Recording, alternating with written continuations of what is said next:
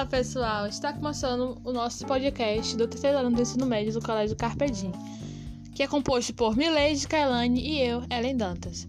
E hoje nós vamos falar sobre física, isso mesmo, sobre corrente elétrica, resistores e leis de Ohm. Se prepare que já vamos começar.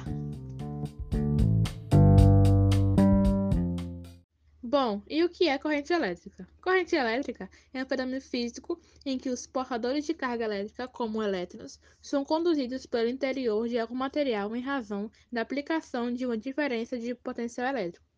A capacidade de condução elétrica dos materiais depende diretamente da intensidade do potencial elétrico que lhe é aplicado, bem como da sua natureza enquanto os materiais condutores são facilmente percorridos por correntes elétricas. Materiais isolantes oferecem grande resistência a elas.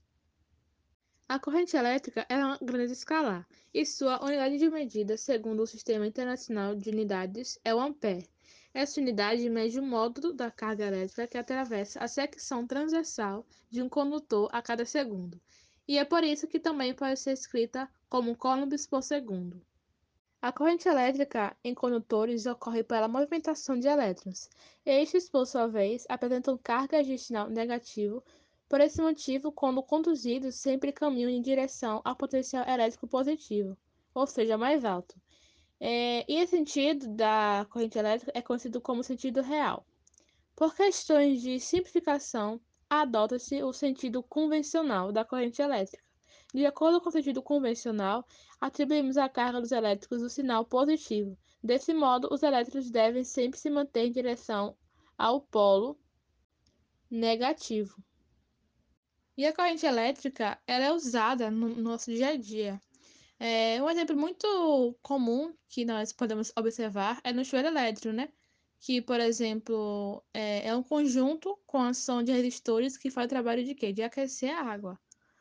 E é, há também vários exemplos de demonstrar né, do uso da corrente elétrica. E eu, eu acho que o mais visível mais clássico que a gente pode estar aqui falando é o raio.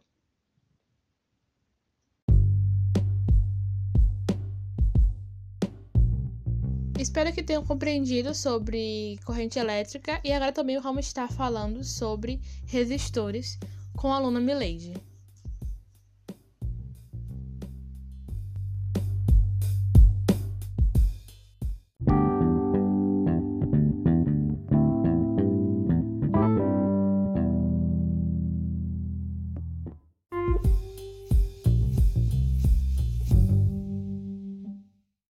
O que são resistores? Resistores são dispositivos que compõem circuitos elétricos diversos. A sua finalidade básica é a conversão de energia elétrica em energia térmica, que é o efeito Joule. Outra função dos resistores é a possibilidade de alterar a diferença de potencial em determinada parte do circuito. Isso ocorre por conta da diminuição da corrente elétrica devido à presença do equipamento. Onde eles são encontrados? Os resistores estão presentes na maioria dos equipamentos utilizados em nosso cotidiano, seja nos chuveiros elétricos com a função de fornecer calor à água ou na composição de circuitos eletroeletrônicos. Resistência elétrica. A resistência elétrica, medida sobre a grandeza ohm, designa a capacidade que um condutor tem de se opor à passagem de corrente elétrica. Em outras palavras, a função da resistência elétrica é de dificultar a passagem da corrente elétrica. Podemos observar que a resistência de 1 ohm equivale a 1 V ou 1 A, que é volts ou ampere. Resistores. Os resistores são dispositivos eletrônicos cuja função é a de transformar energia elétrica em energia térmica, no caso o calor, por meio do efeito Joule.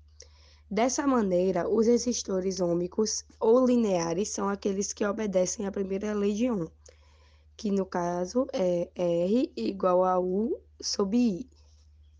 É, a intensidade, que é o I, da corrente elétrica é diretamente proporcional à sua diferença de potencial, que é a DDP, é, que é chamada também de voltagem. Por outro lado, os resistores não ômicos não obedecem à lei de Ohm.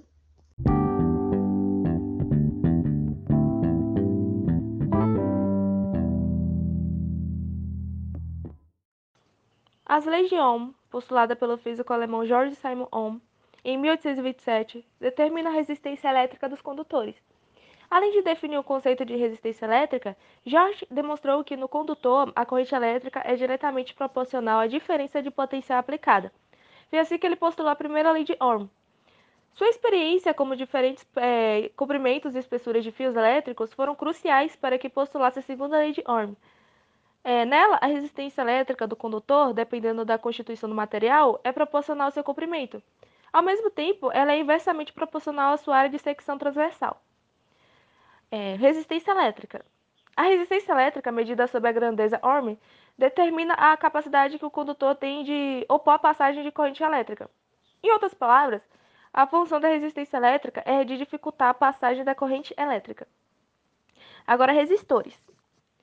Os resistores são dispositivos ele é, eletrônicos cuja função é a de transformar energia elétrica em energia térmica, calor, por meio do efeito Joule.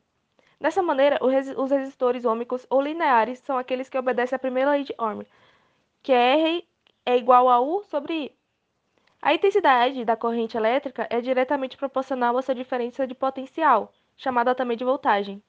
Por outro lado, os resistores não ômicos é, não obedecem à lei de Ohm. Agora, a primeira lei de Ohm.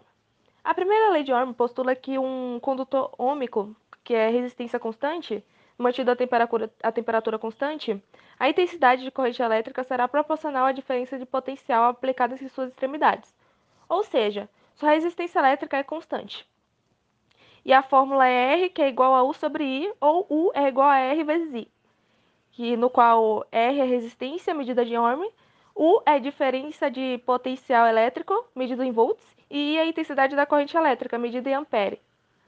E agora a segunda lei de Ohm. A segunda lei de Ohm é, estabelece que a resistência elétrica de um material é diretamente proporcional ao seu comprimento, inversamente proporcional à sua área de secção transversal. Além disso, ela depende do material é, do qual é constituído. E a fórmula é igual a R, que é igual a P vezes L sobre A, onde R é a resistência, P é a resistividade do condutor, que depende do material e de sua temperatura, L é comprimento e A é a área de secção transversal.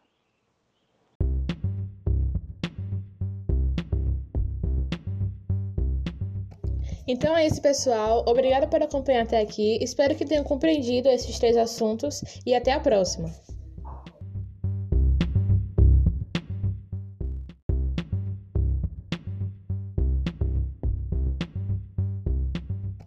Então é isso, pessoal. Obrigada por acompanhar até aqui. Espero que tenham compreendido esses três assuntos e até a próxima.